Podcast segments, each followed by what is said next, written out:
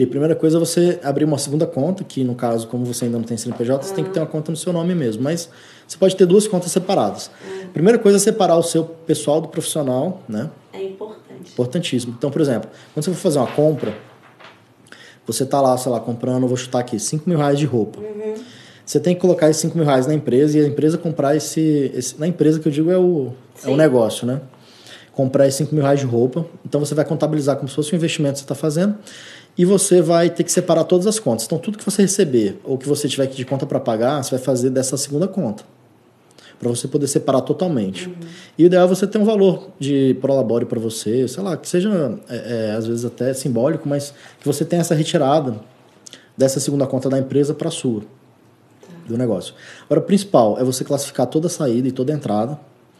Então, nesses aplicativos que você encontra hoje, pode até ser no Excel, tá? Num primeiro momento, que é uma coisa bem simples.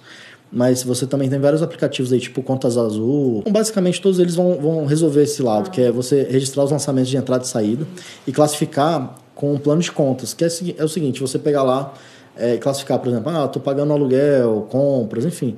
Tem coisa que você não vai ter. Por exemplo, aluguel provavelmente você não tem ainda, né? Mas, sei lá, ah, é, reposição de fornecedor, compra de fornecedor, tive que gastar, sei lá, gasolina para ir levar para uma cliente. Coisas que tenham relação com a empresa, para você ter um, um histórico, que aí no mês seguinte você vai conseguir é, é, ver se você aumentou o gasto de gasolina ou não, o gasto de fornecedor. Então você vai classificar cada despesa. Né? É, e aí, depois disso, você passa a ter um, um, um início de um controle financeiro. Para você saber se sua empresa está dando lucro, se não está, se está sendo viável, se não está, se está te pagando, porque você tem que ver o seguinte: você está gastando seu tempo, você tem que ser paga por isso.